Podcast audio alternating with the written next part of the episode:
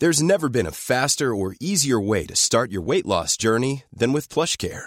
PlushCare accepts most insurance plans and gives you online access to board-certified physicians who can prescribe FDA-approved weight loss medications like Wegovy and Zepbound for those who qualify. Take charge of your health and speak with a board-certified physician about a weight loss plan that's right for you. Get started today at PlushCare.com/weight loss. That's PlushCare.com/weight loss. PlushCare.com/weight loss. Hey there, it's Michelle Norris. I'm host of a podcast called Your Mama's Kitchen. When I travel, I'm usually looking for a way to find a taste of home when I'm not at home. And one of the things I love to do when I am at home is entertain. And Airbnb allows me to do that. When I was in California recently, I rented a house that had a great kitchen. And when we were sitting around the table, we're all thinking, we're in someone else's house. Someone could be in all of our homes as well. If you have a home, but you're not always at home, you have an Airbnb. Your home might be worth more than you think. Find out how much at airbnb.com/host.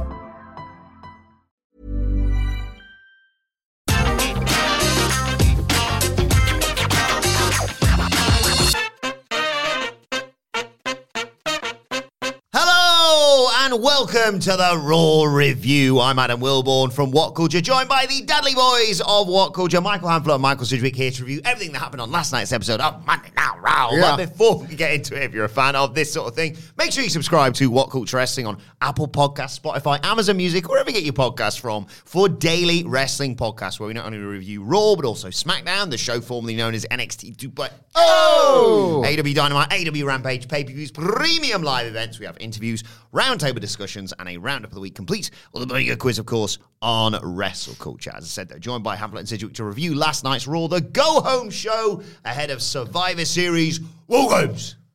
Just call this Raw, Eric, because it was absolutely dire, and I'm more of a World Cup fan now. Am I right, guys? Hey! What's the score? We are recording this as the stunning Argentina versus Saudi Arabia game is in progress, and the second favourites are actually bloody winning. Losing. 2-1 still Saudi Arabia as this goes. This will be a nice sort of time capsule. I was enjoying this game. I'll keep us updated on any developments. Yeah. Any live breaking news. Yeah, it was terrible. This Raw was absolutely... I'm so hyped for the Survivor Series, so much so that this Raw couldn't damage it. But as I'm watching it, it felt like that was what it was trying to do. Like, you know that thing that you're quite looking forward to because in your imagination it's probably better than what Triple H can manifest on a Saturday night. This is what he does now. So much of this Raw was so boring, so criminally dull, right? Considering that he's plotting these various matches for a pay-per-view on Saturday, for the fact that there's clearly things in place for WrestleMania. Like, I'll sit here and take my lumps, take my shots, like I'm an aces and eights. Took my licks like I'm an aces and eights for defending that Triple H has got a plan, clearly. How's Raw this crap? How's it this dull? I really enjoyed SmackDown. How's Raw this useless? I was going to say, I've been hoping and wishing that Raw would be more like SmackDown, and this was, but it was like when the SmackDowns they used to just not be bothered with, because they were like, oh yeah, Raw's good and SmackDown's just there, so the era that they'll every now and then somebody will post a match, and it'll be from, say, 2012, and it'll be an Usos tag, and of course it was objectively fine. Usos on SmackDown 2012 hit different. So, no, it didn't. They hit the exact same as what they'd hit on Raw, because SmackDown was a recap show. Yeah. If you happened to miss a match on Raw, they'd run it back. 5 years of the blue brand that you can't ever remember a thing from because you only watched Raw because, like, CM Punk and John Cena weren't going anywhere near it. Yeah. Oh, my God, this Raw. So utterly boring and tepid. Just dull, wasn't it? So dull, tepid. Everything went either overlong or the amount of redundant brawls. Like, this man doesn't have an idea for a pro wrestling angle in his body. He just doesn't. The one really great angle was the Sami Zayn t-shirt, and that's probably a Paul Heyman, because he's balls deep in Roman Reigns is creative and has been since 2020. I refuse to give Triple H credit for that, because the amount of graduating tension, emotion, the twist has... Triple H in his life as a booker ever booked anything as good as that. Triple H can't book angles. The man cannot book angles. And I'm sick of watching a TV show where the wrestling isn't as good as it is elsewhere. So that's out off the table. The atmosphere isn't as good as a is elsewhere. So that's off the table. The promos are still mostly horrifically scripted, so you're not going to get those promos anywhere. You cannot book an angle to save his life. So I ask you, what am I actually watching this for, other than some talent that I really, really like, irrespective of where they work? What is the USP of this show? I don't understand what it is. What has it got that other things don't? What identity does it even have? What am I watching here? 3 hours of utter redundant, repetitive crap. Triple H staring down at a good angle and going, swear to God, I had nothing to do with it. And Judy Hart pointing back at him, you swear to God all you want, but God's going to strike you down. What goes around comes around, remember that. Swear to God, I had nothing to do with it. But it's just a picture of the bloodline. Let's start at the beginning of this show then, because Kevin Owens came out to a great reaction and talked about War Games. Of course, it is this weekend. Don't forget to join myself and Hanfler for our Survivor Series live stream on Saturday night. The Dominic Mysterio turn was good. Yeah. Yes. Rule-proven exception. Dominic Mysterio was ace. Dominic Mysterio, I will say, was good on this show, as he always is, actually, to be honest. So he talks about... joining the babyface team for War Games. He said he did that because of someone on the Bloodlines team, but not Sami Zayn, who he still considers a brother, so you're telling me there's a chance. It's about Roman Reigns. 2 years since they fought, blah, blah, blah. He wants to remind Reigns who the hell he is. He said he would have ended it, his big, record-breaking title reign before it even began if it hadn't been for the Bloodline. He's going after all of them now because... there's going to be nothing in the way of me eventually taking that title. And he said, I was on SmackDown because I got invited very nicely. And it was, of course, the one time of the year that people can show up on other brands. So that's kind of allowed. And he said, I've returned the favour. And the Brawling Brutes and Drew McIntyre come through the crowd. Sheamus hypes War Games, puts over Owens. McIntyre says, I'm ready to rip the bloodline apart. And then out come... the real coolest stable on Monday Night Raw, the Judgment Day. I'm in the fucking Judgment Day. Yeah. No more swearing this week, he said. Yesterday he said that to me. You teed us up. I know, yeah. It's too exciting. Well, because it's so close to the timestamp. I'm in the fucking Judgment Day. Yeah. I'm just going to put it on a button. Don't blame us. Blame Alterbridge for putting swearing in their lyrics. But I like what was it you don't put it on a button. I like it too much. What was it you were saying is going to ruin your... Sidge was on about, was it the Carry On?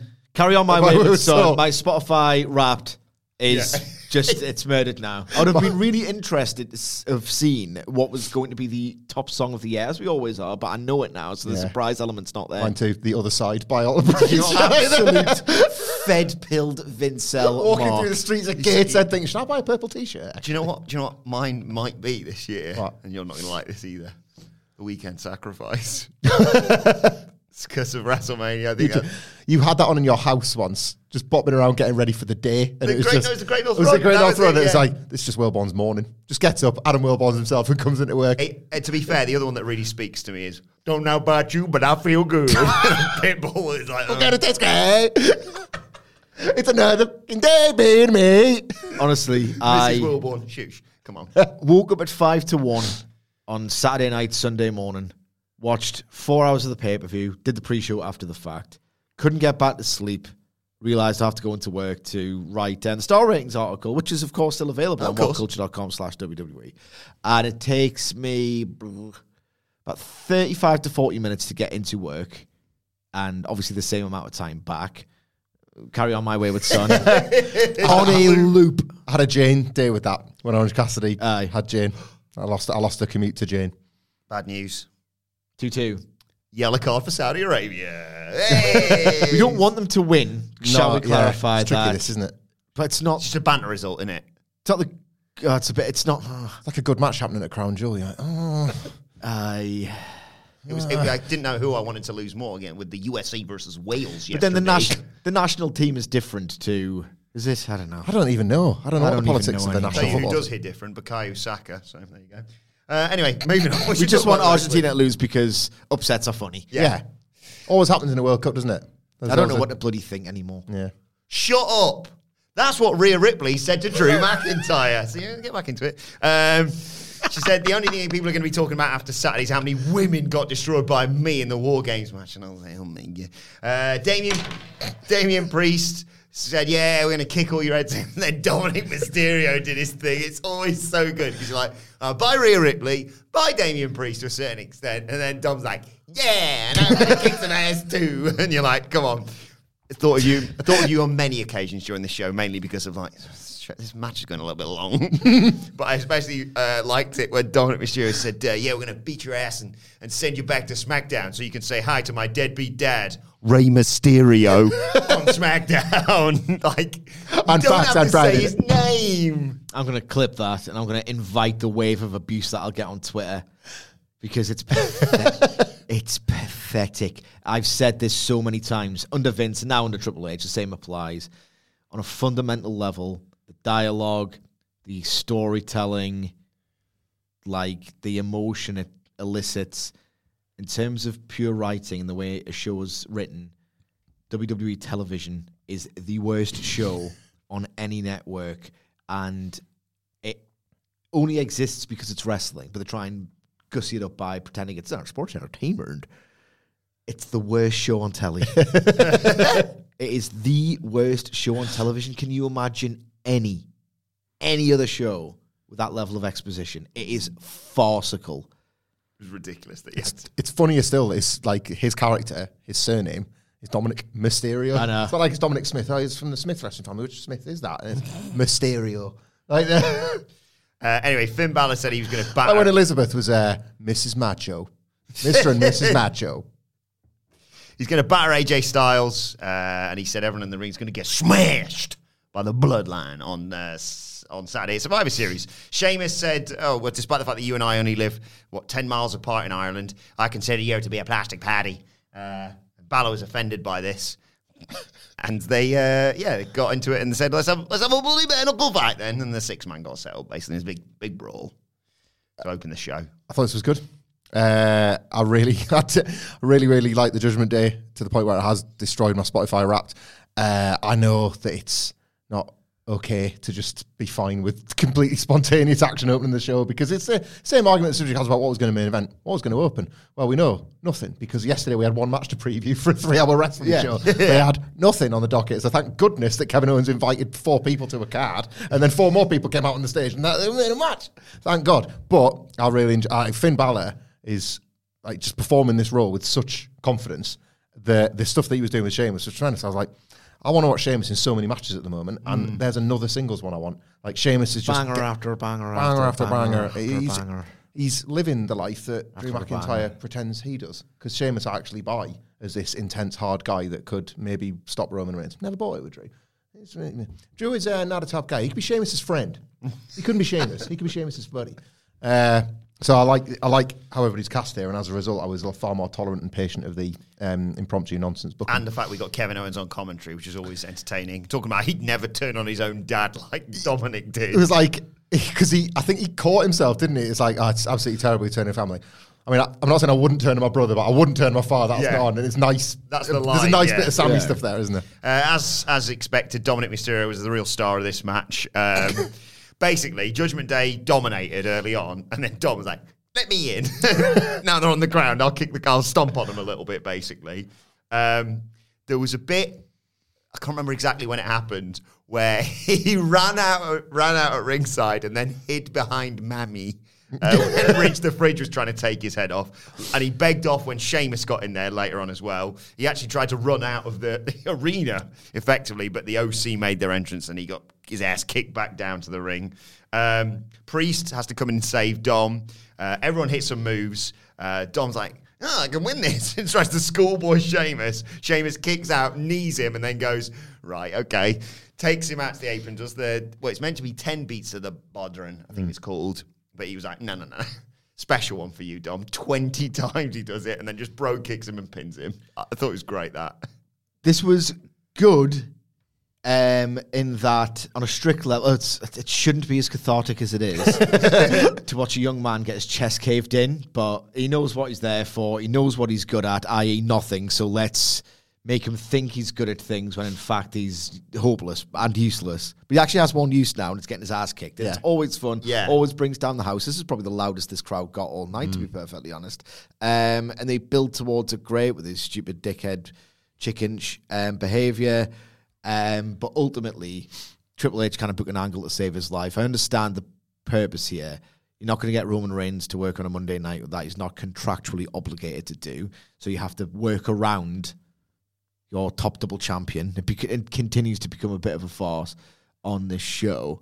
And you basically got something you'd really like to see at a house show or a live event, not something that really, really put you on the hook for Survivor Series. But I suppose they did that on SmackDown, so... Yeah, I'm all for, obviously, not that you need to, but establishing this team as a team that can win. Not just fight, but that can fight and win ahead of this match where they've got to fight and win in War Games. A little bit of me, I wasn't asking for protection.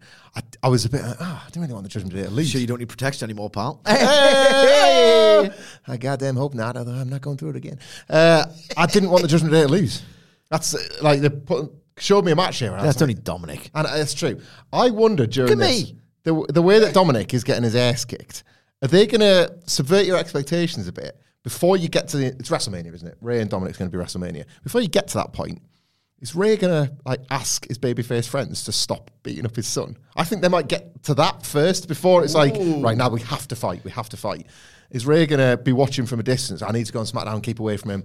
Man, I'm watching Raw. He's getting his ass kicked out like, Sheamus, please go easy on him. I'm afraid I can't do that, Ray. we really hate him.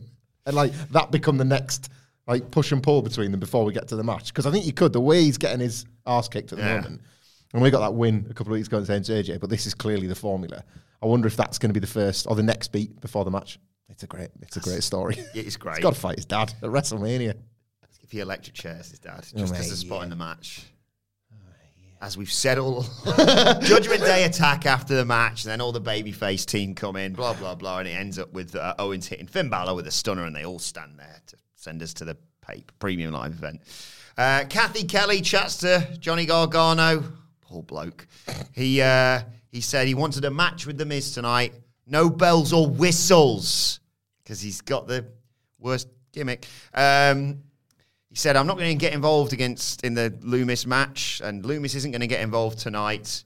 And Gargano comes out, and they've slightly changed Rebel Heart, haven't they? It's going to piss some people off, I think. People are really mad. This Rebel Heart, please. People are really married to that theme. Is it for royalty stuff, or is it? It's not completely changed, but it's a bit of a CFO's political situation, because a lot of them themes got phased out, didn't they? Yeah, like a real golden era, like the second coming of Jim Johnson, basically. I don't care, but maybe it'll feel like the latest. Like things have not gone well for Gargano. No, at all. Signed for the wrong company. It's not gone anywhere, in the way Triple H, there's this idea that obviously he will look after all of his NXT kids. He's not looking after Johnny Gargano at all.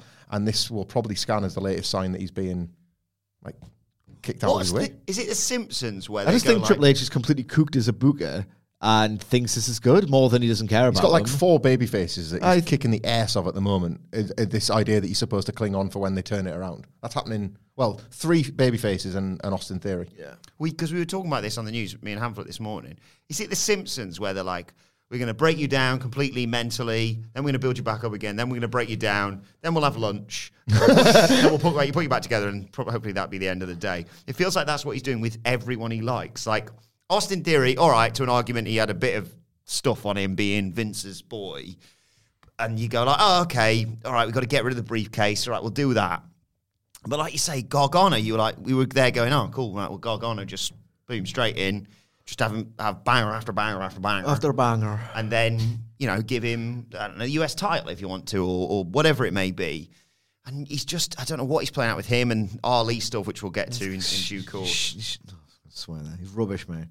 So yeah, and he was meant to face The Miz, but The Miz comes out, he's wearing a suit, and he says, I injured my hand hitting a cactus for TikTok, and I did like his humble brag. That's right, guys, I'm rich. My own cacti. I was like... he said, I can't wrestle, but I have... the WWF fans deserve a replacement. I think the guy is Omos. Which was a bit of a popper, to be fair. He's no Satnam Singh, is he? Like when your head's been turned by a more fun big guy, there's not really any way back. It happened between Braun and Omos. It's happened with Omos and Satnam Singh. Yeah. There are levels. Like, for a start, Satnam Singh can catch people. Yeah. Yes. Surely the base requirement for the old rule. Do you know what I've just thought about? Like, what's the score? Oh. Still 2-1, 10 minutes to go. Jesus. I've only just considered. Or free kick, though. I'm not watching, I'm just seeing the text updates. Jeff Jarrett doing the red skinny jeans line only for Satnam Singh wearing a lilac suit. Yeah, no. He's walking around in lilac trousers. Satnam Singh's the best. Yeah. So Miz goes on commentary here and still tries to run interference on Gargano. His hand's suddenly better, of course. Yeah. But Gargano dodges a charge by Omos, who clatters into the ring post, hits a few thrust kicks. It looks like he might just get away with this and get the victory over this giant. But as Gargano goes up top, he's a bit distracted by Miz, and Omos is recovered, and he basically just jumps straight into an Omos chokeslam. 1, 2, 3. Right, first of all, Jesus Christ. It's the killing this character. Even if they think that it's doing two things at once. You can sympathize with Gargano, go, oh, damn and blast, he didn't get this match with the Miz. And Omos can get gently reheated at the same time. It's still an absolute disaster. An absolute disaster of what this guy can actually do. Yeah. Or used to be able to do once upon a time. He had that match with Gable, and I think that's it. I think he had one with Theory where I was like, oh, that was a bit short. Usually Triple H books these to go 2 friggin' hours. Terrible booking. He's a complete geek. He's not funny. He's not over. He's now a loser. And his career could not be going any worse at this moment in time. Gives me no pleasure. Like 2018 Johnny Gargano, before it all got a bit histrionic in NXT. It was awesome. Just do that. It's not the hardest thing in the world. Right. I watched Cody Rhodes at Hell in a Cell. Like internally bleeding to quite a bad extent, right? And he was cleared by doctors. Why was The Miz medically disqualified from this match with what was obviously a fake injury, or just... If, in fact, he'd really punctured a tiny little hole in his hand from a cacti,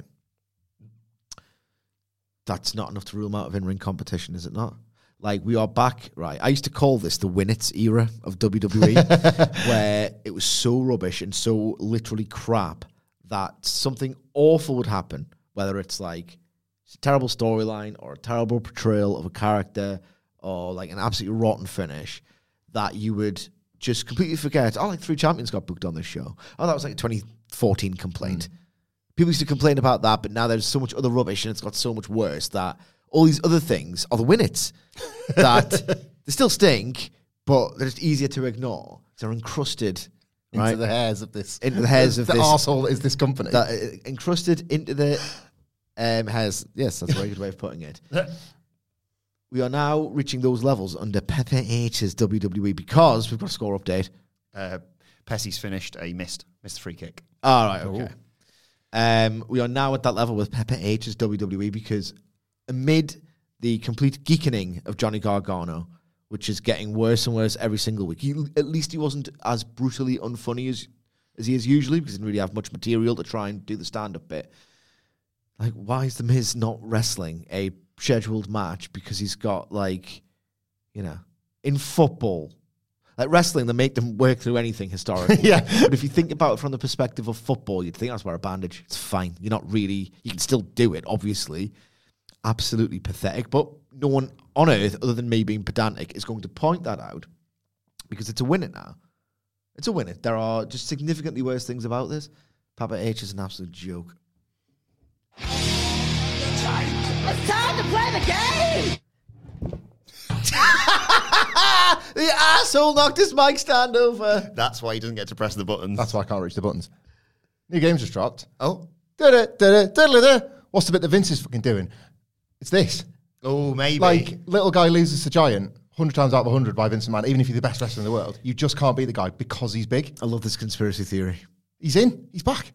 Like, we've spotted this for weeks. This is not a new thing, is it? There was a Raw specifically. Like, you know, the investigation has concluded. Yeah. This is totally conspiratorial. We have no insider information about this particular line of inquiry. It's great speculating on like things when like investigations have concluded. It's the theme of this summer, isn't it? Like, hey, what do you think about these wrestlers' lives? Because investigations have actually happened.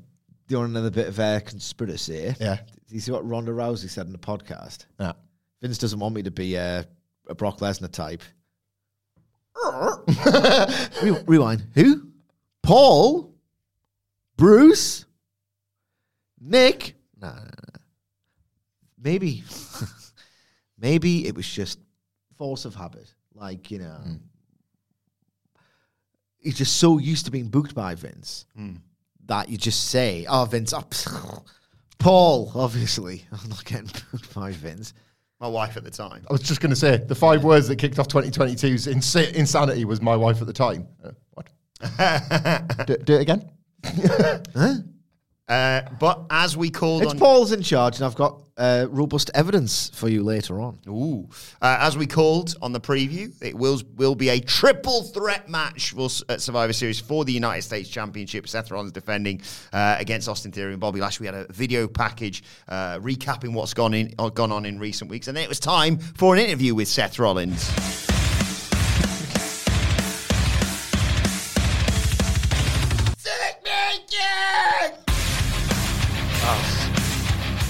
Note to self, must get that button fixed. Yeah, I need the new theme tune for a start.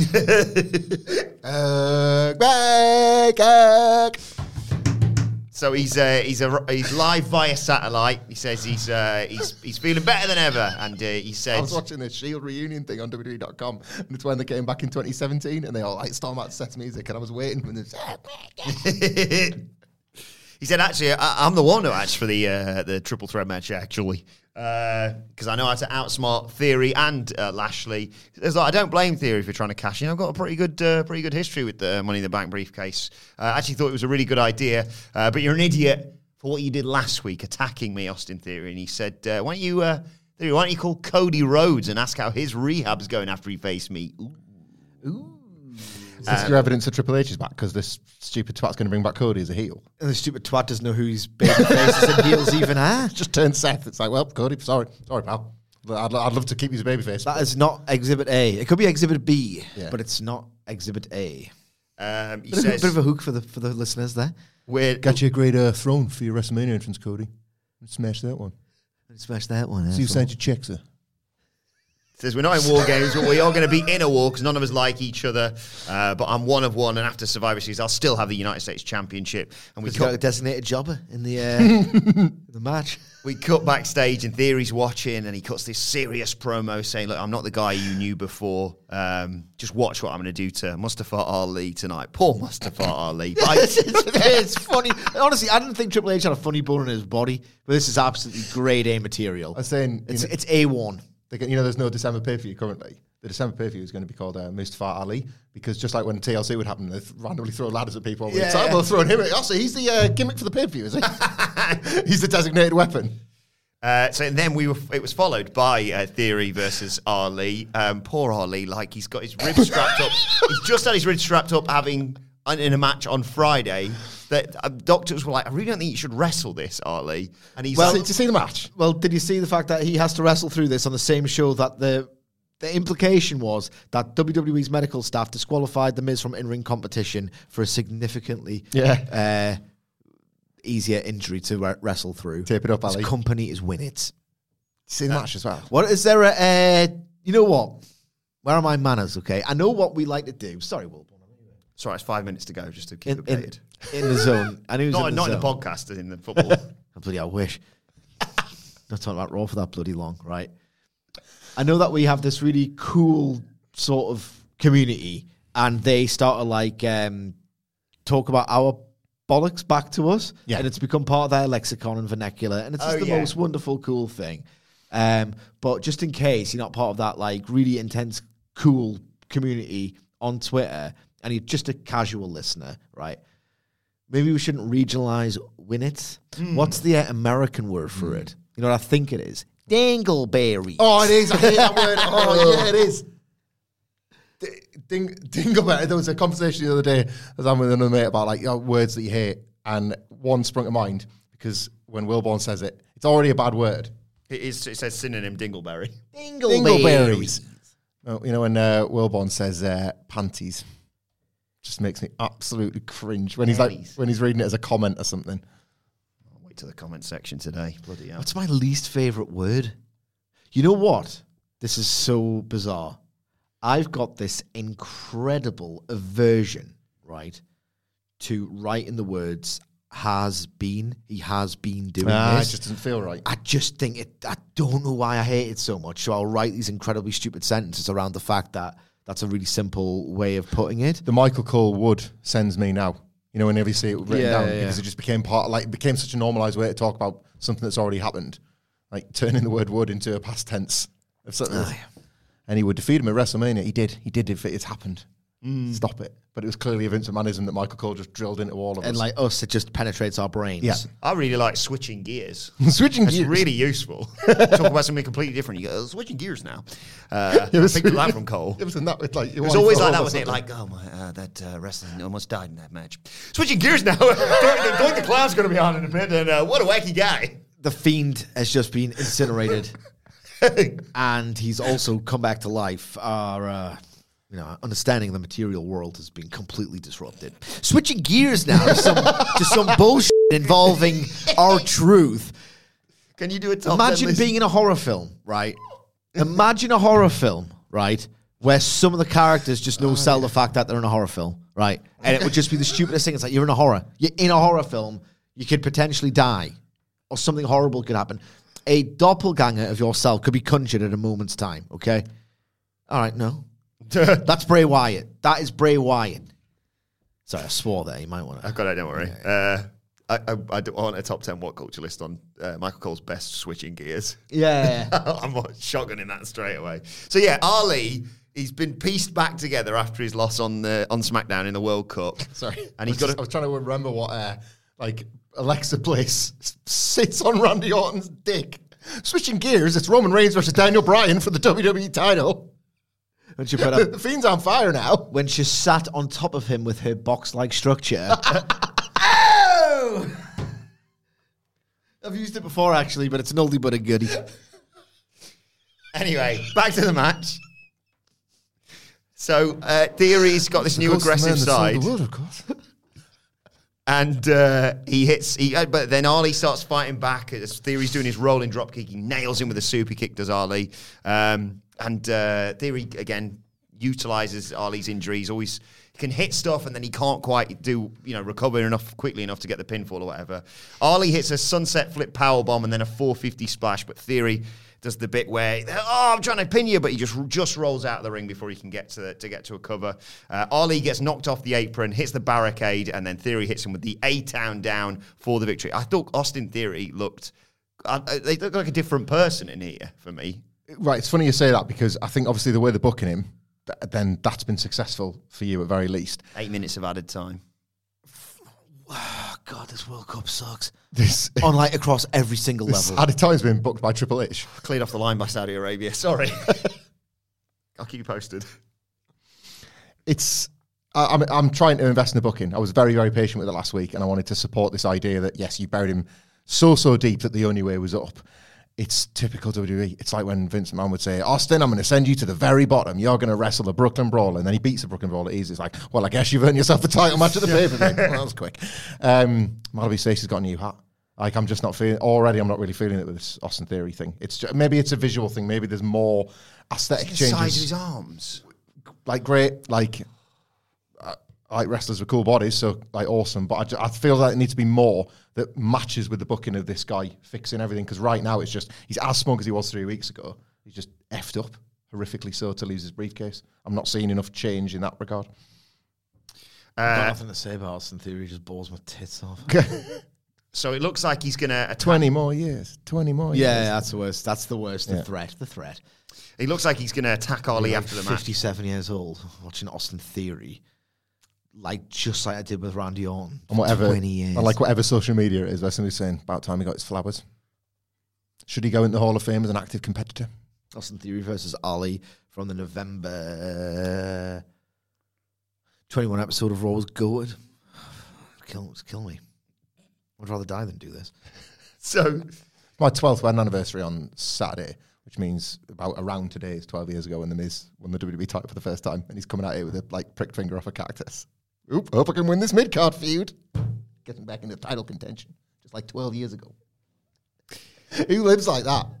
Whose career goes like that? I know. No wonder he reads his LinkedIn out all the time. Nobody would believe him. So Lashley appears on the screen because it looks like Theory's going to murder Allie even more and says, wait there, I'm coming for you. After this, commercial break. And then he comes back and gets the mic and says, slags off his failed cash-in attempt. Theory says, I'd be US champion if not for you. And then he says, well, you're a bloody loser as well. You lost to Brock Lesnar. And Theory says, I'm not the same guy as I was before. I'm going to walk out Survivor Series as United States champion. And Lashley says, you ain't going to go walk out of tonight's show. And he attacks Theory, chucks him around ringside. Theory gets a chair and twats Lashley with it, and Lashley just no-sells it brilliantly. So Theory runs to the back. Lashley chases after him. They get in there in gorilla. Poor Ali's like, oh, bloody hell, I'm not sure if I can... And Theory goes, look, throws Ollie at Lashley. And Lashley suddenly goes, actually, yeah, I'll just kill this guy. Grabs Ollie, chucks him out onto the stage again, and puts him in the hurt lock. He got so buried on this show. I feel awful for him. Friggin' rickety cricket. Yeah, yeah. What a bias when he gets the hair plugs in Arrested Development. Other than the thing you weren't, I'm sure you were actually meant to laugh at this. This, honestly, for me, I was just like, I watched all of this in succession, obviously, and just went, huh? Seth Rollins, was I meant to hate him again? Because his promo was so insufferable. Yeah. Did he, what was his Goonie reference? I'm like the Goonies, I'm good enough or something. Yeah. Oh, I never say die. Never say die. Yeah. So I hated that. The Cody line. Just sideways buried Seth there. I'm good enough. I'm good enough. For you. Yeah, so I was like, he did that and he was like really just muted. He wasn't like, if you're going to turn this visionary, suck my ass, version of Seth Rollins' babyface, people are into the fact that he's a wacky asshole. You have done it. It's done. Yeah, but like at least be like, whoa! And like just cut promos in this really exaggerated style. People like this clown. Yeah, people I feel personally attacked by this. Well, that's what I'm like with you. I like the clown in my life. People like the other clown in their lives, and it's Seth Rollins. And people go, oh, hey. Why is he being like sinister and just like quiet and and he's up to like antics and like, no, people like the fact that he's a clown. Yeah. He's almost heel adjacent all over again. Bobby Lashley's a babyface again. And Austin Theory. About the dynamic of this. Yeah, and Austin Theory is like, I'm not the same guy I was last week. Runs away like a bitch, so he is the cowardly heel in over his head and not suited to the role that has been projected onto him by management. They were doing race to the bottom. Like what's going on? Like, Triple H is washed. It was like, you're the biggest loser. No, you're the biggest loser, actually. Well, I've got more evidence that you're a big loser. Well, you lost that match. So everybody's terrible. That like awful race to the bottom promo style. Who's the least terrible? It's that has never worked. It's Lashley this week. I think so, but that does change. Seth is definitely the least terrible because he's lost the least significant matches of late. But he's also a massive babyface that was threatening them with the same injury he caused Cody Rhodes, yeah, who is the like returning babyface champion elect. Yeah, really weird. I'm bad. That's a good Al.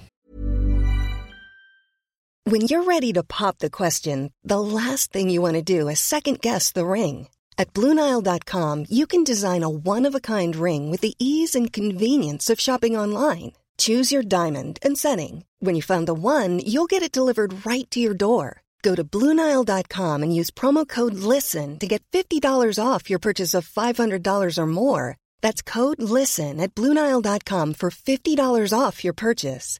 BlueNile.com, code LISTEN. Hey there, it's Michelle Norris. I'm host of a podcast called Your Mama's Kitchen. When I travel, I'm usually looking for a way to find a taste of home when I'm not at home. And one of the things I love to do when I am at home is entertain. And Airbnb allows me to do that. When I was in California recently, I rented a house that had a great kitchen. And when we were sitting around the table, we're all thinking, we're in someone else's house. Someone could be in all of our homes as well. If you have a home, but you're not always at home, you have an Airbnb. Your home might be worth more than you think. Find out how much at airbnb.com/host. Before we go any further, though, this show is sponsored by BetterHelp. Now, we all carry around different stressors. They can be big life worries or just, little things like your favourite wrestler not being used properly. The thing is, when we keep them bottled up, it really can start to affect us negatively. Therapy is a safe space to get things off your chest and to figure out how to work through whatever is weighing you down. It is really helpful, too, for learning positive coping skills and how to set boundaries. Therapy basically empowers you to be the best version of yourself. So why not give BetterHelp a try? It's entirely online, designed to be convenient, flexible, and best of all, suited to your schedule. Get it off your chest with BetterHelp. Visit betterhelp.com/whatculture today to get 10% off your first month. That's betterhelp, HELP.com/whatculture. Then we got Matt Riddle and Elias versus Alpha. Skip all day. It was an agonizing decision here, but we have to skip this one. 16 minutes for Elias to hit the drift away and Riddle hit the zero throne, development. Bro. Yeah. Zero development. I was like, okay, here we come. Skip means skip. Sorry.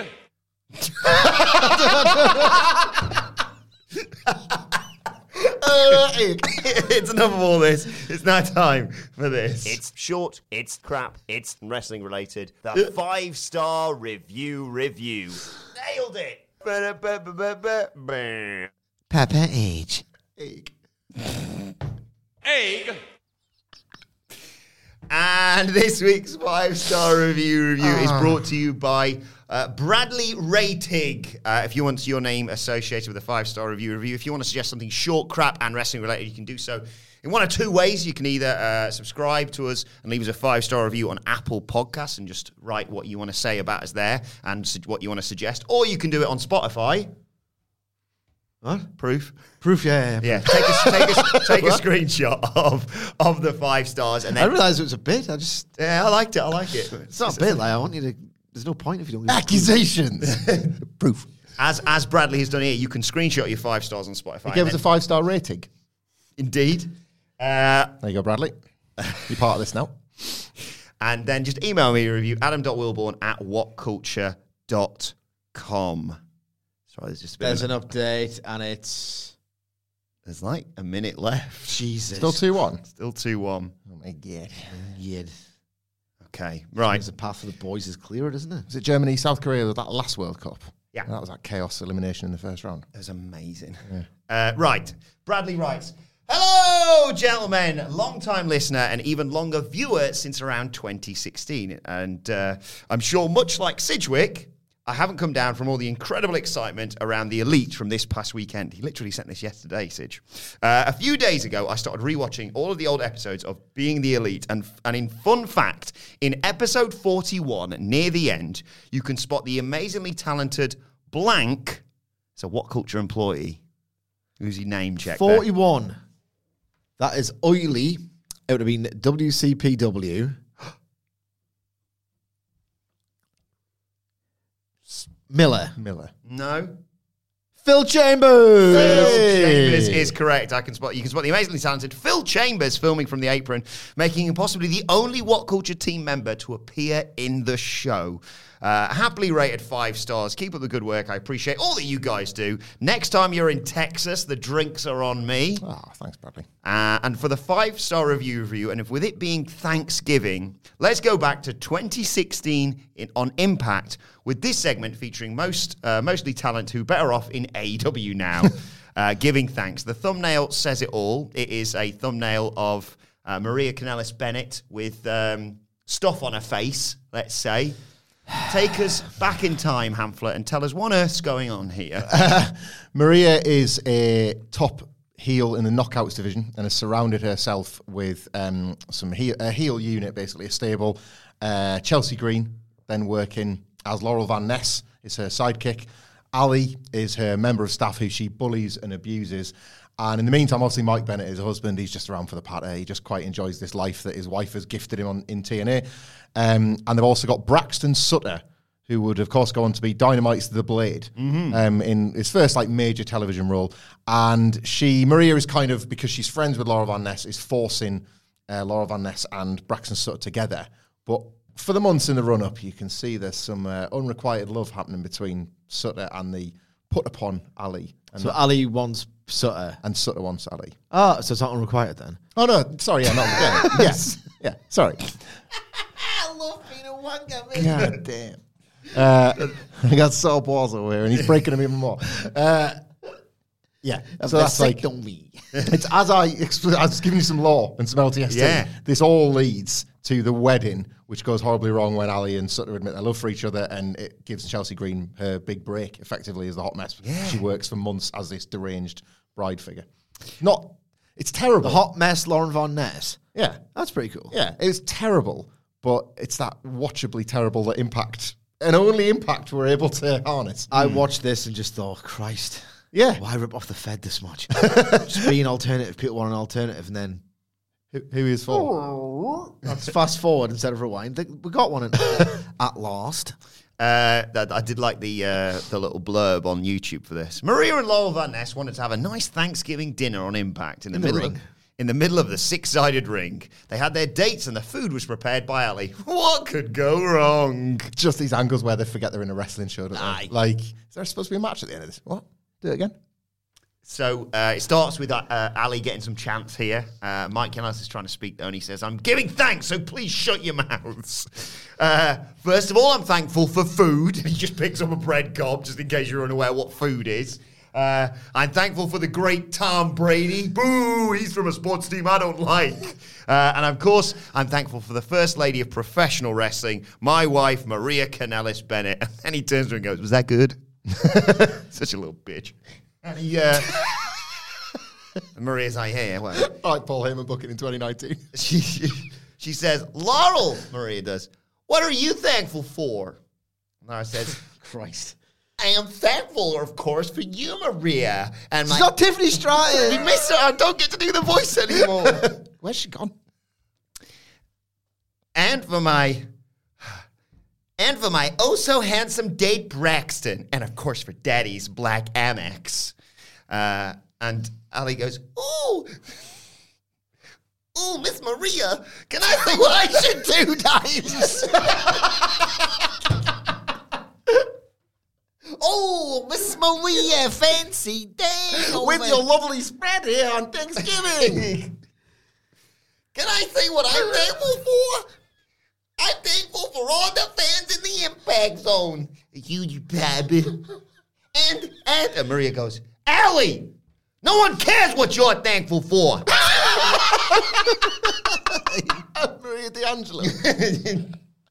Now serve us this meal. And Allie's just chucking out on their plates. Oh, God. And Laurel goes, so Braxton, what do you want to do later? I have a few ideas, actually. You know what they used to call me in college? Laurel Van Yes. What was she alluding to? I think that the character of Laurel Van Ness was written by a man. And let's just say that the food wasn't the only thing that got spread. Speaking of which, it's who booked this at the time, 2016? Richard, maybe. Oh, surely not. Oh, yeah. My name just got blown. Speaking of which. What a fat arsehole he is. What a fat, disgusting arsehole Bruce Pritchard is. I got some something to wrestle with, your fat ass. Got some... Big shout out to Conrad. Loving the charts. Love sharing those top 10 spots with you. It's your empire. Listen to you, actually, whenever severing my ball sack. Guess which football team just had a... Oh, teachable moment! Argentina, because they just lost 2-1 to Saudi Arabia. Jesus! Oh my God. Full time. One of the greatest upsets in world football, that? Oh, you got to see, yeah.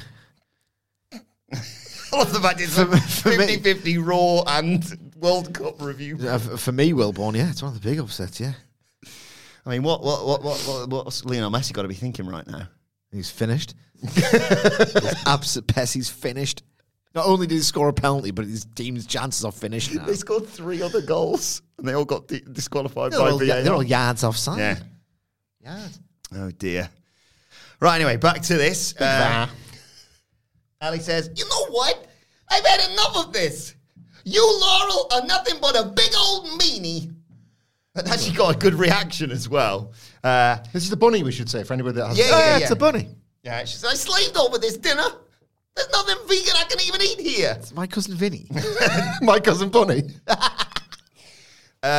So Laurel gets up there. She's not happy. She chucks, I think, some like mashed potatoes at Allie. So Allie grabs the pie, goes for Laurel, but Laurel ducks. Boom, cream pie's Maria. It's another week that's happened. That's 2 weeks in a row. It's a pie made of cream. That's the phrase, isn't it? I'm not. Well, actually, it looks like a pie made out of milk or something. I'm not. What is this milk pie? But Maria sells it like she's got hit in the face with an acid. She just freezes and goes like that. She looks terrible. Lipstick is very red. The milk is very white. She looks like the Fiend. Allie does what I can only be described as a shocked NXT kick-out face. Like that. And Maria wipes the white stuff off Maria's face and tastes it. I'm just explaining what happened here. Yeah, that's what happened. He sort of sticks his tongue out like, you want to taste? Maria just slaps him. And it's so, the close of this video is so weird. Josh Matthews like, couldn't happen to a nicer person.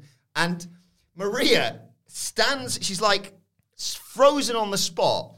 But then she starts doing like, you know, like Brian's yes point. Mm. Imagine if you're pointing it just at yourself, and for some reason you're doing the sort of Bruce Grobbelaar penalty knees because she's sort of going like this.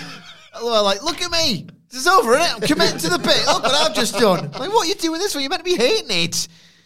And that's the end. Get the joke. Yeah. It's the first joke ever written, I think. It happens, and there's a minute of just right now, just stay there and go, what am I like? We'll get a load of bloody this, huh? Have we definitely got the shot?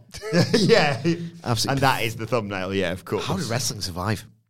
So we go to the fucking elite pamphlet. That's how it survived. All right, this was late 2016, so TNA was run on the fumes of the broken Harder universe. This is true. Well, the elite brought everything, made everything better. Yeah. So we go to the comment section. The comment with Bucks of Youth, wasn't it? It was a big ladder match. Yeah. Big payoff. Once again, these do not refer to was good. Yeah. Of myself, the Daddy Boys, anyone at What Culture Wrestling. Jesus Christ. Last time Ring of Honor was decent. No. That includes Predator. There's a shoot, yeah. So the first comment here is the only non-sexual comment in the entire comments that I could find. And it's just a random, you know, someone's just like, I'm going to rant about this, even though it's not what this video is about. Do you want to guess the one thing that is not sexual in the comments that he mentions here? Trump. No. It's mentioned it's been alluded to earlier in the video. It's not just completely off topic. Non-sexual. People on the internet really like to point out things that are incredibly obvious, right, and think they're clever for it. Smug face emoji. Might not know, but that's the blade. That's a good guess. No, Stephen writes, Tom effing Brady should be thankful the NFL didn't order the Patsies to forfeit the championship and bar him playing for life. Not the place of the time, really. They still have an argument. Don't know what any of this means. Pause the video on the Brady line and complain about NFL stuff, yeah. Was that something to do with like some football? Tampering with the ball. Deflategate is what it was. Deflategate. They, just like your boss, they got something taken out of them, and they didn't work so well after that, so, you know. Okay, moving on. I don't like this narrative that having a sex makes you heal. Like, it's my biggest babyface move yet. It means you got no cack. Myself, yeah. That is my understanding of it. Yeah. That is the science behind it, actually. They lopped it off. Threw it in the trash. All I know is that you got a procedure, and it means that you cannot have kids anymore, so you don't have no cock. Can't argue with medical science. So I found Keith Lee's other YouTube account, apparently. Burner. It's called Francis Castiglion. And he writes, all one needs to do is look at some of the comments on this video. Who knows what dirty thoughts they have of their own relatives during family gatherings? What?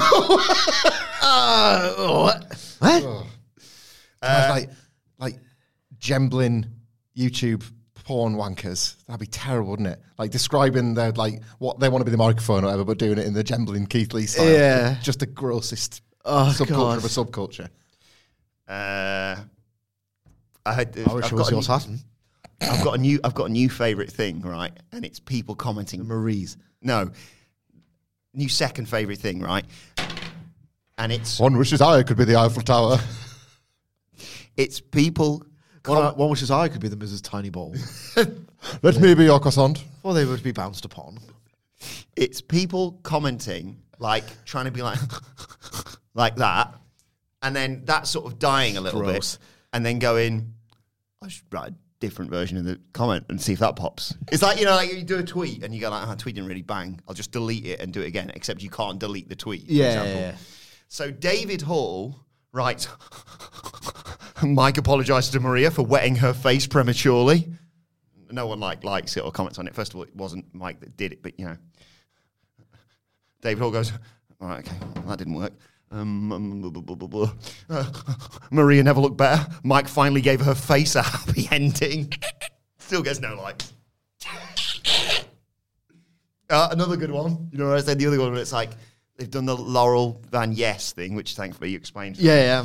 But Davis thinks he can write it better. All right, okay. Would have been better if she'd been called Oral Van Yes. I love that. I think the point made was adequate enough on the programme. Like, it keeps going. Maybe Oral Van Sex. Maybe Oral Sex. And that's where they land on. Yeah. The two of them, high five at the end. We did it. We did it. About oral cans sex. Putting the commas in as well. Yeah. That's all of it then, isn't it?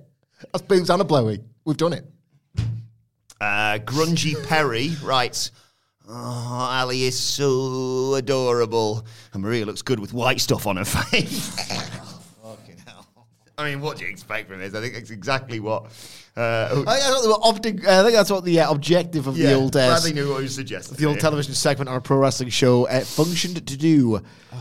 God, I wish that was my cum. That's basically what they want people to think. I want to be a milk pie. I want to be reincarnated as a milk pie, please. Also, Allie is adorable. It's the that's type creepier, isn't it? It's awful, isn't it? Oh, you think... Paul writes, I'd love to take Maria to barbecues. What? That's quite wholesome. Yeah. By the standards of the YouTube pervert. Les balances out, writes, Mike Bennett, you are one lucky dude. Hold on to Maria because she's superb from top to bottom.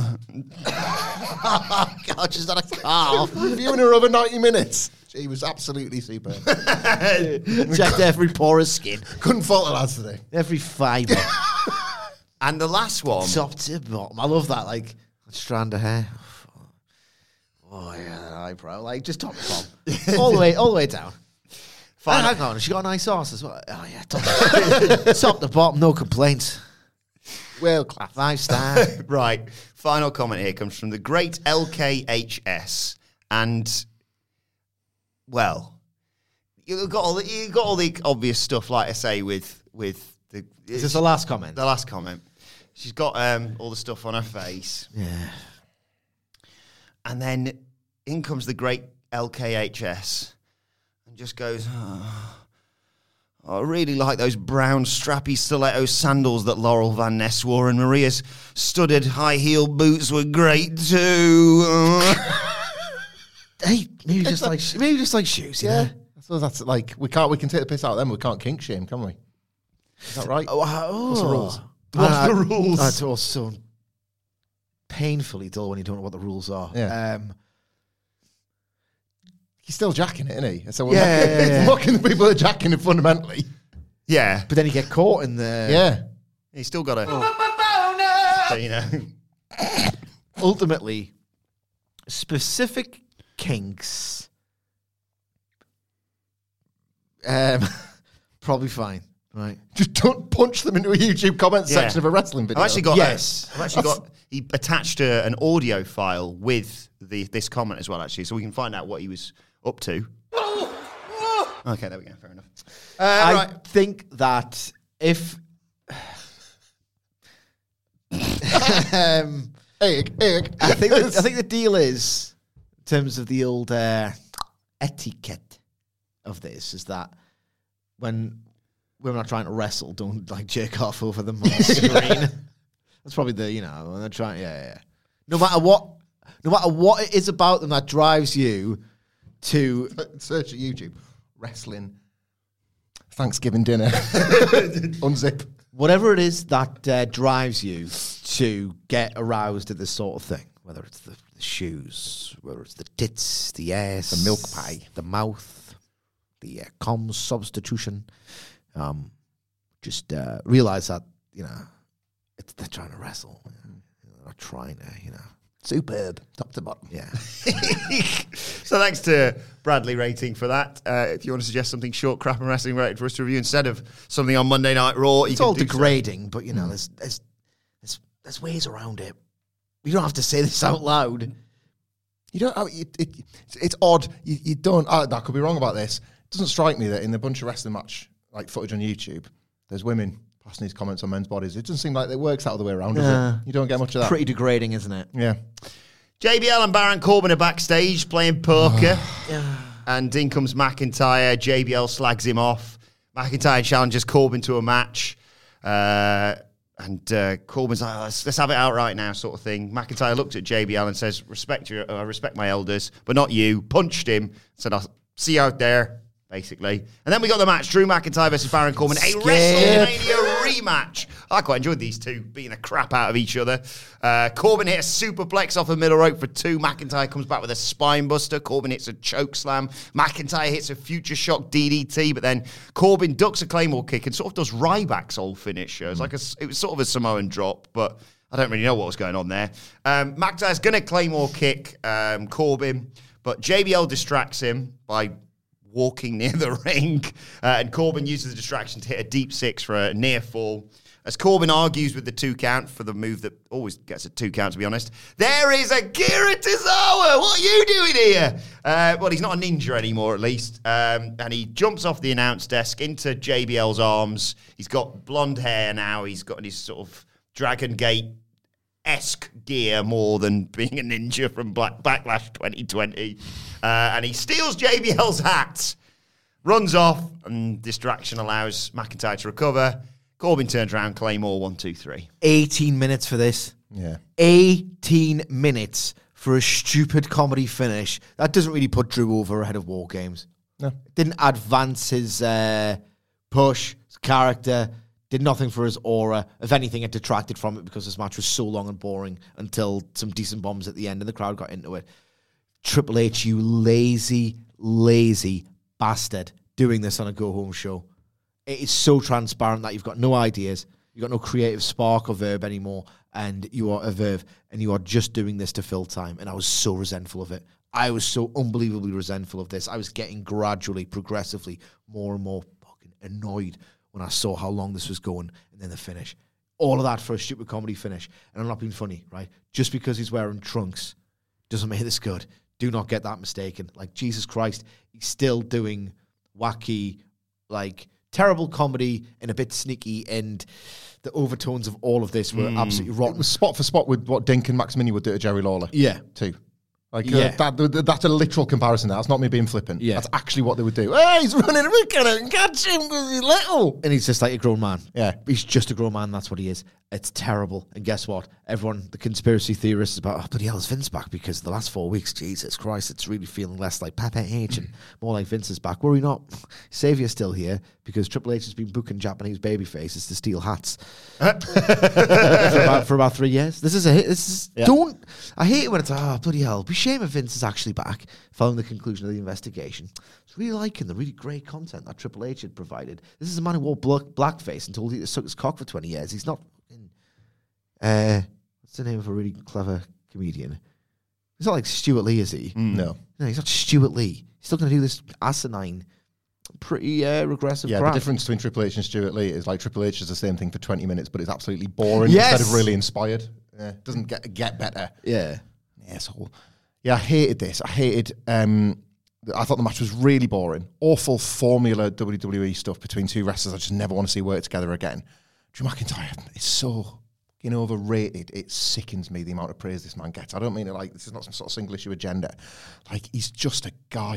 He really is just a guy, and I don't understand why he's elevated. But and this is the thing, right? He's elevated above a Baron Corbin. You will read on the internet today if you read Raw reviews or you listen to other podcasts. I don't know why you would, but you will hear people being like, "What's Drew doing with Baron Corbin? Bloody hell, he's in War Games this Sunday. He's absolutely no better." I think Corbin's probably better, actually. I think he's got more charisma about him. I think there's more, long-standing potential. And the segment in the back where we're supposed to receive JBL as if it's frigging Bret Hart coming to Raw. I respect my elders. I won't lay a hand on you, but I'll lay a boot on Baron Corbin. It's JBL. Lay whatever the frig you want on him. Akira Tozawa. JBL sucks and all. There's so much shit in this, like, period of Monday Night Raw. He's got the World Cup to watch at 1 o'clock. We're going to have the nice lunch, and you're ruining his bloody lunch. Well, this ruined my breakfast, so, you know. Balls got ruined by but a scalpel's knife. I would say it's low-hanging fruit, but right now, there's so much bruising and swelling down there. I don't think there actually is anything down there. So, that's my understanding. Hey, I got tiny balls. Tiny balls. Kathy Kelly's interviewing AJ Styles in the OC. Styles says it's a shame what's become of what him and Finn Balor used to have. Triple H's WWE. He says the OC is his family now, though. Balor's going to get the beating deserves, and it's going to be phenomenal. Balor comes in and says, I'm not the bad guy. No, you think I'm a bad guy? I'm worse. I'm the devil. Ooh, I like that. It's a nice little original thing. Good that. When you dance with the devil, thinking with that. You never dance again. You know, the devil gets his due, you know, that sort of thing. The greatest thing the devil ever did was, you know, convince. Yeah, he was a demon first, so it's okay for him to be a devil. Good point. I'm Jeff Nichter's gimme. You see him all. It's got the same energy as NXT was premiered on the network on Wednesday nights first, actually. Remember that? Remember that, wankers. Just go away. Stop being in my life. Big brawl. Even your digital avatar. Get away. Big brawl. Carl Anderson chucks Dominic onto a car, which was fun. Yeah. Like this. I like the attempt. They didn't get the energy, but the attempt at doing a Nitro-esque. A bit of different look, a bit of flavour. Bianca Belair, Asuka, and Alexa Bliss are in the ring, and they're still sort of teasing. Alexa Bliss doesn't look that excited about War Games, so there's a nice little tease. She's just phoning it in, because she has been for quite some time for me. Is that what you think it is? It's not like to trigger a heel turn, it's just she's bored. I think it's a bit of column A, column B. Did you see that promo when she first came backstage? Oh, God, yeah. And she's just like, meh. Yeah. The digital exclusive. Yeah, we'll see what's coming next to me. I don't really care. I guess it's as good as mine. You ever been here? Is it your first date? I did like the fact the crowd were like, yeah, here it comes. And Belair's like, yeah, War Games, we need an extra person. And you'll find out who it is on SmackDown. Everyone's like, oh, bollocks. They weren't happy, were they? Out come Damage Katal, Nikki Cross. She's bloody bonkers, she is. You're not even concentrating on what's going on. And Rhea Ripley. And Bayley and Asuka go back and forth, and Ripley says it's going to be a repeat of our match at WrestleMania, and I thought, I hope not. Let's have it out right now. And then it was main event time, Rhea Ripley versus Asuka, and it was an enjoyable match. Yeah, it was good last. And beat the crap out of each other quite early on. Ripley slammed Asuka just face first into the mat at one point. Asuka just hip attacked her, and Ripley was like, right, are you going to get a second outside the ring to just recover from that, actually? Asuka gets drop-kicked off the top to the outside. She comes back in, though, kicks, back fist, code breaker, German suplex. That gets a 2 count. Ripley puts that standing cloverleaf on Asuka, but Asuka manages just to get out of it. Ripley goes up top. Asuka pulls her down and hits a sliding knee strike to get a 2 count. She comes back with a headbutt and a Northern Lights suplex, does Ripley. Goes for the riptide. Asuka counters it, goes for a submission, gets out of it, and out comes the teams, and that distracts everyone. Ripley gets put in an armbar by Asuka, but she counters that into a cover, and they go back and forth until Ripley just suddenly snatches Asuka out of the air. Riptide, 1, 2, 3. The heel team get the advantage for War Games, as they should. The other match is going to be on SmackDown, by the way. And then there's a big brawl that kicks off. Out comes Mia Yim, who's now called... Michin. Chaos. It's Chaos. She's been involved in that brawl with the OC and Judgment Day earlier. She comes in. Asuka comes off the top, wipes everyone out, and there's your go home for War Games. So basically, Mia Yim has got a name that she probably could have had. That was in the...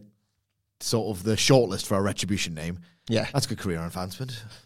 This match was really quite good. Yeah. Not blow away great, and nothing that is overly memorable. But ultimately, they got War Games the right way around, for this one at least. And there was just certain nice counters in here. I thought it was worked with a nice brisk energy, physical. Like the presence that Rhea Ripley commanded throughout, I thought was impressive. I just got really into this without it being fantastic. Very little else to say. But the brawl at the end was dog. It just was not good at all for me. And I just think that the level of emotional investment in this program is just very, very low. Felt like they missed a time cue as well, because the brawl happened and then it was, well, we're going to have to recap the entire Survivor Series card. Yeah. Hardly at Excalibur pace. And then it was back to, I think, a replay of the brawl again. Mm. And the show was still going on. It was like that Moxley week. You remember the Moxley week? I was like, how much show? 5 minutes of this. What? Wow, thing. Run it back, run it back. There's a lot, like, which is rare, I think, on a Raw especially. Yeah, my prominent thought was about Rhea Ripley. The match was good and not great. But better than the Mania match. Yeah, leaps and bounds. Rhea Ripley has radiated quite special star aura before, and it was back in 2019. This, like, he's taken a bit of a kick in this podcast. It was obviously under Triple H's direction in 2019. Feels like we're back there again. He has unearthed her star quality again when it was destroyed by WWE and Vincent McMahon. Absolutely destroyed, dead. So it's quite impressive that she's getting this spotlight, because she is a level. She's the WrestleMania opponent for Bianca Belair. Yeah. We're there now. It'll take a bit of time to get there. She is the opponent for her. That's the match. Well, let us know your thoughts on Monday Night Raw on Twitter at WhatCultureWWE. Where I say you can follow all three of us. You can follow Michael Hanfler at Michael Hanfler. Follow Michael Sidgwick at M Sidgwick. Follow me at Adam Wilborn. Follow us all at WhatCultureWWE, as I said. Make sure you subscribe to What Culture Wrestling, wherever you get your podcast from, for daily wrestling podcasts. We'll be back later on today with a preview of NXT.